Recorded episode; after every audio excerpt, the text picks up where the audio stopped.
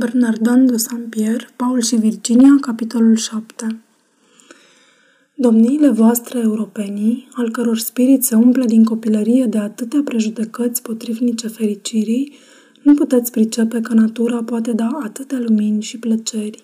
Inima voastră închisă într-o sferă mică de sentimente omenești ajunge repede la limita mulțumirilor ei artificiale, dar natura și inima sunt nesfârșite. Paul și Virginia nu aveau nici ceasuri, nici calendare, nici cărți de cronologie, de istorie și de filozofie. Perioadele vieții lor erau legate de ale naturii.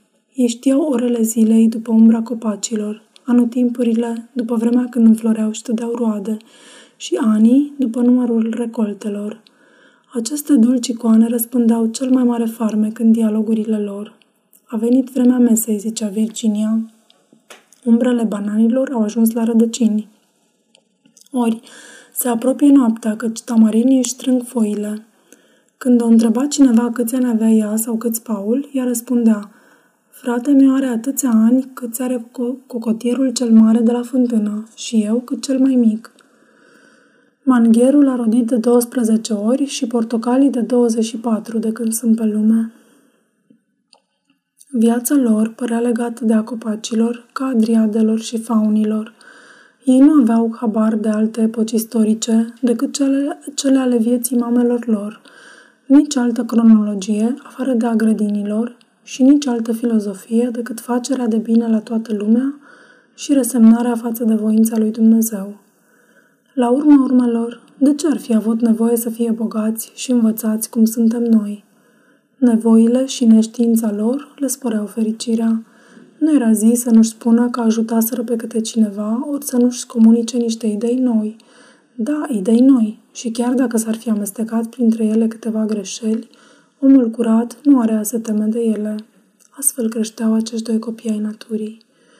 Nici o grijă nu le umpluse fruntea de riduri, nici o necumpătare nu le stricase sângele, nici o pasiune necinstită nu le atinsese inima.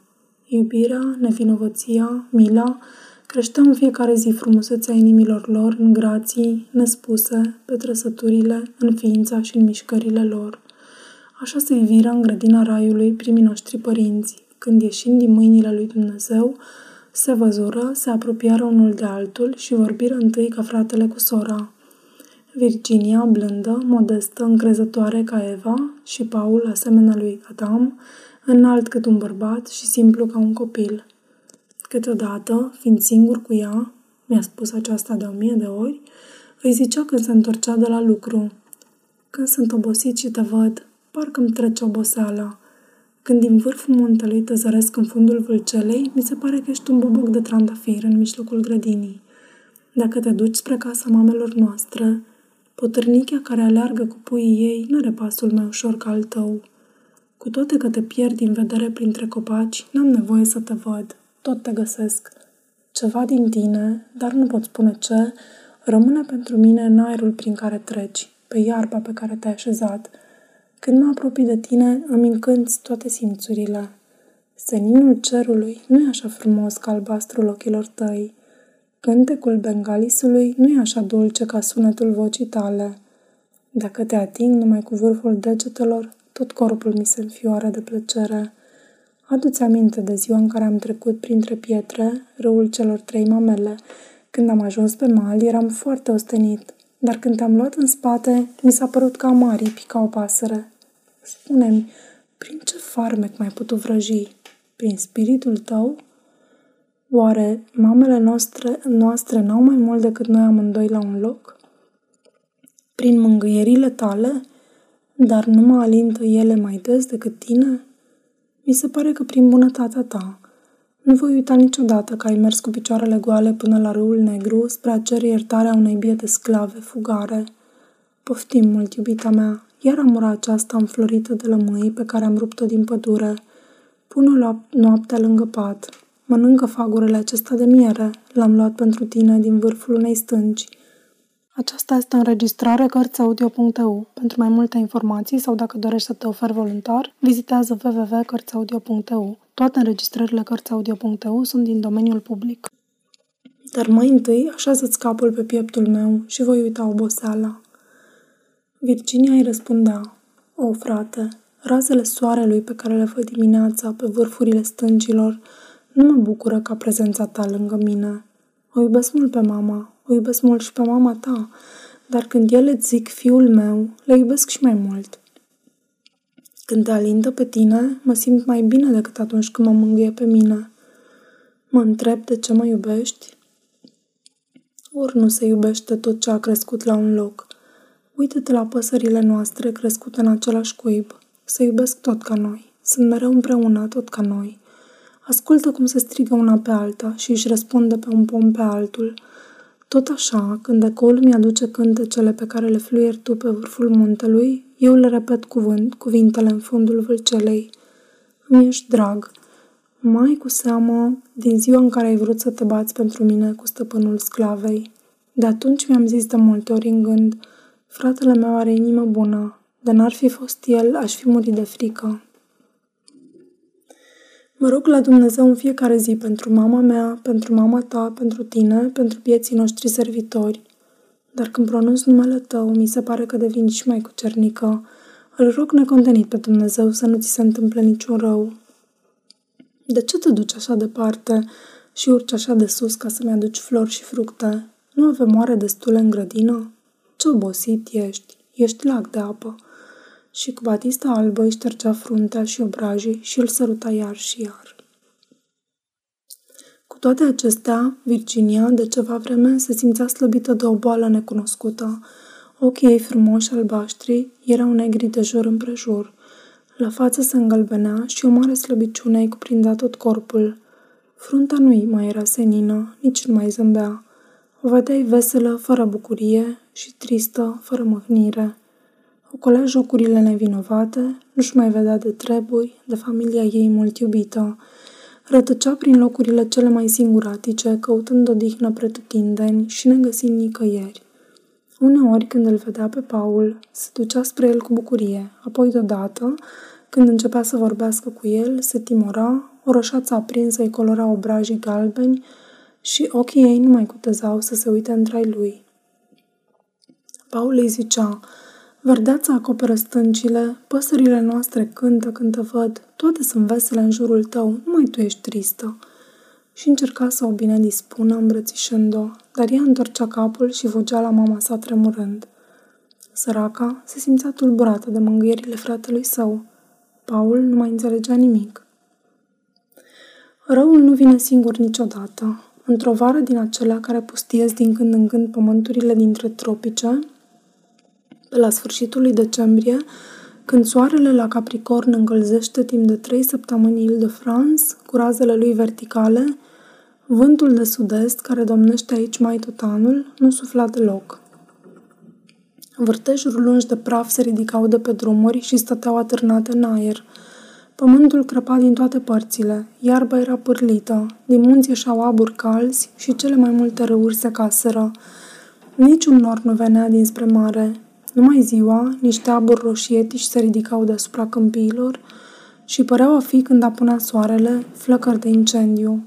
Nici noaptea n-aducea răcoare. Globul lunii, roșu de tot, se ridica de o mărime nespusă. Turmele abătute pe pantele colinelor, cu gâtul întins spre cer, respirând greu, făceau să răsune vâlcelele de gemete jalnice. Chiar și cel care le păzea se culca pe pământ spre a se mai răcori puțin. Dar pământul ardea peste tot și aerul înnăbușitor era plin de insecte care căutau să-și potolească setea cu sânge de oameni și animale. Într-una din aceste nopți, Virginia se simți mai bolnavă. Se ridica, se așeza iar, se culca și nu, nu putea cu niciun chip să adoarmă. Atunci plecă sub lumina lunii spre fântână. O zărește. Cu toată seceta, ea tot curge argintie pe stâncile de culoare închisă se cufundă în apă. Întâi răcoarea incită simțurile și mii de amintiri plăcute îi vin în minte. Își aduce aminte că în copilărie mama sa și Margareta se scăldau cu Paul tot în locul acela, că pe urmă Paul să pase o groapă, dăduse nisipul în lături și se mănase pe margini ierburi mirositoare ca să vină ea să se scalde, numai ea. Vede în apă pe brațele goale și pe sânii reflexele celor doi palmieri plantați la nașterea fratelui său și a ei, care își împreunau deasupra capului său ramurile verzi. Se gândește la prietenia lui Paul, mai dulce decât parfumurile, mai curată decât apa izvoarelor, mai puternică decât palmierii uniți și oftează. Se gândește la noapte, la singurătate și un foc mistuitor o cuprinde. Deodată iese din apă speriată de aceste idei, idei mai arzătoare decât soarele din ziua trecută. Aleargă la mama sa, căutând un sprijin la ea. De mai multe ori voise să-i spună de ce sufera, îi ia mâinile între ale ei și le strânge. De mai multe ori fugată să pronunțe numele lui Paul, dar nu putu și punându-și capul pe pieptul mamei sale, îl umplu de lacrimi. Doamna de la tur înțelegea cauza răului, dar nu îndrăsnea să zică nimic. Fata mea, îi zicea ea, caută către Dumnezeu care poate da sănătate și viață. El te pune la încercare azi spre a te răsplăti mâine. Gândește-te că suntem pe pământ numai ca să punem în practică virtutea. Canicula ridică din ocean vapori care acoperiră insula ca o umbrelă uriașă. Vârfurile munților îi strângeau în jurul lor și brazde lungi de foc ieșeau din timp în timp din piscurile lor. Curând se auziră niște tunete îngrozitoare răsunând în păduri, pe câmpii și în vâlcele. Ploi înspăimântătoare ca niște cataracte căzură din cer. Torente spumoase se repezeau de pe munți. Fundul văii se făcuse parcă era o mare. Platoul, pe care se află colibele, parcă era o insulă mică. Și prin intrarea vâlcelei ieșeau amestecați împreună cu apele care mugeau, copaci, pământ și bucăți de stâncă. Toată familia tremura și se ruga la Dumnezeu în coliba doamnei de la Tur, al cărei acoperiș trosnea cumplit sub puterea vântului. Curajosul Paul, urmat de Doming, se ducea de la o colibă la cealaltă prin mijlocul groaznicei furtuni, întărindu-le pe unde vedea trebuință. Se întorcea ca să-și mângâie familia, făcându-o să spere că va veni iar vremea frumoasă. Într-adevăr, seara ploaia încetă, vântul de la sud-est își lua iar cursul obișnuit și soarele se văzu apunând la orizont. Cea din tâi dorința Virginiei fu să verifice locul unde se odihnea de obicei. Paul se apropie de ea cu sfială și îi dădu brațul. Ea îi luă zâmbind și ieșiră împreună din colibă. Aerul era răcoros, fumul alb se ridica de pe munți. Grădina era stricată, cei mai mulți pomi erau desrădăcinați. Grămezi mari de nisip acoperau livezile și umpluseră baia Virginiei. Numai cocotierii erau tot în picioare, verzi și frumoși, dar în jurul lor nu mai era nici iarbă, nici leagăne, nici păsări, doar câțiva bengali care pe vârfurile stâncilor vecine își plângeau cu cântece jalnice pierderea puilor. Când văzu așa dezastru, Virginia zise lui Paul, ai adus păsări și uraganul le-a omorât. Ai făcut o grădină și e distruse. Toate pierd pe pământ, numai cerul nu se schimbă. Paul îi răspunse, de ce nu pot da ceva din cer? Dar n-am nimic, n-am nimic nici chiar pe pământ. Virginia răspunse roșindu-se, ai portretul Sfântului Pavel. Abia zise aceste cuvinte și Paul se repezi în coliba mamei sale – acest portret era o miniatură care reprezenta pe ermitul Paul. Margareta avea multă credință în ea. O purtase multă vreme atârnată la gât când era fată. Pe urmă, când ajunsese mamă, o pusese la gâtul copilului său. Se întâmplase că, fiind însărcinată cu el și părăsită de toată lumea, tot uitându-se la icoana prefericitului pusnic, copilul ei începuse să semene cu el, lucru care o făcuse să-l boteze cu numele lui și să-i dea drept patron un sfânt care își petrecuse viața departe de oamenii care pe ea o înșelaseră și pe urmă o lăsaseră în voia întâmplării. Când primi Virginia acest portret din mâna lui Paul, îi zise mișcată, Frate, nimeni nu mi-l va lua cât voi trăi și nu voi uita niciodată că mi-ai dat singurul lucru ce ai pe lume. Când văzu acest ton de prietenie, această întoarcere neașteptată de familiaritate și de dragoste, Paul voi să o sărute, dar ea, ușoară ca o pasăre, îi scăpă din mână și îl lăsă locului, nepricepând de fel purtarea ei așa de ciudată. Cu toate acestea, Margareta îi zise doamnei de la tur, De ce nu ne cununăm noi copiii? Au o pasiune nespusă unul pentru altul. pasiune pe care fiul meu nu o înțelege încă. Când va vorbi natura, în zadar îi vom mai supraveghea. Doamna dolaturii răspunse, prea sunt tineri și săraci. Ce mâhnite am fi dacă Virginia ar face copii pe care nu i-ar putea crește? Domingo e prăpădit, Maria e infirmă, eu, scumpa mea, de 15 ani mă simt foarte slabă. În țările calde îmbătrânești repede și când ești mâhnită, și mai repede. Paul e unica noastră speranță. Să așteptăm ca vârsta să-i formeze temperamentul și să ne poată susține cu munca sa.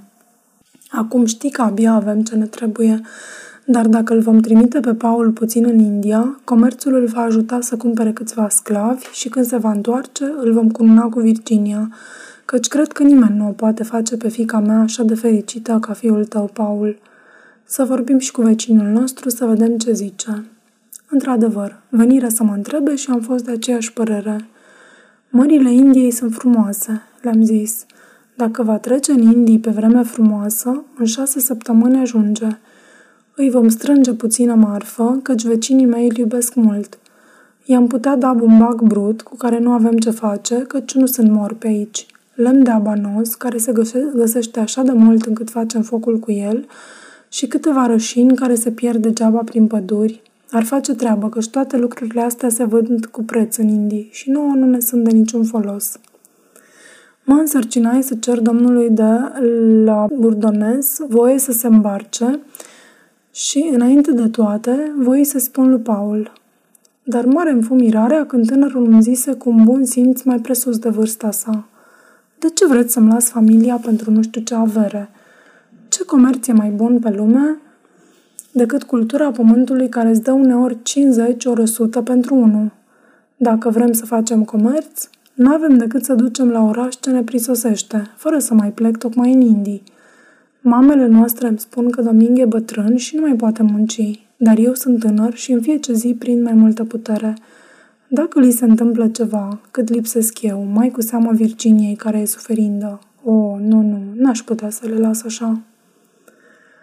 Răspunsul său mă buse în mare încurcătură, căci doamna de la tur nu mi-ascunsese starea Virginiei și dorința ce avea de a câștiga câțiva ani, ținându-i pe tineri departe unul de altul.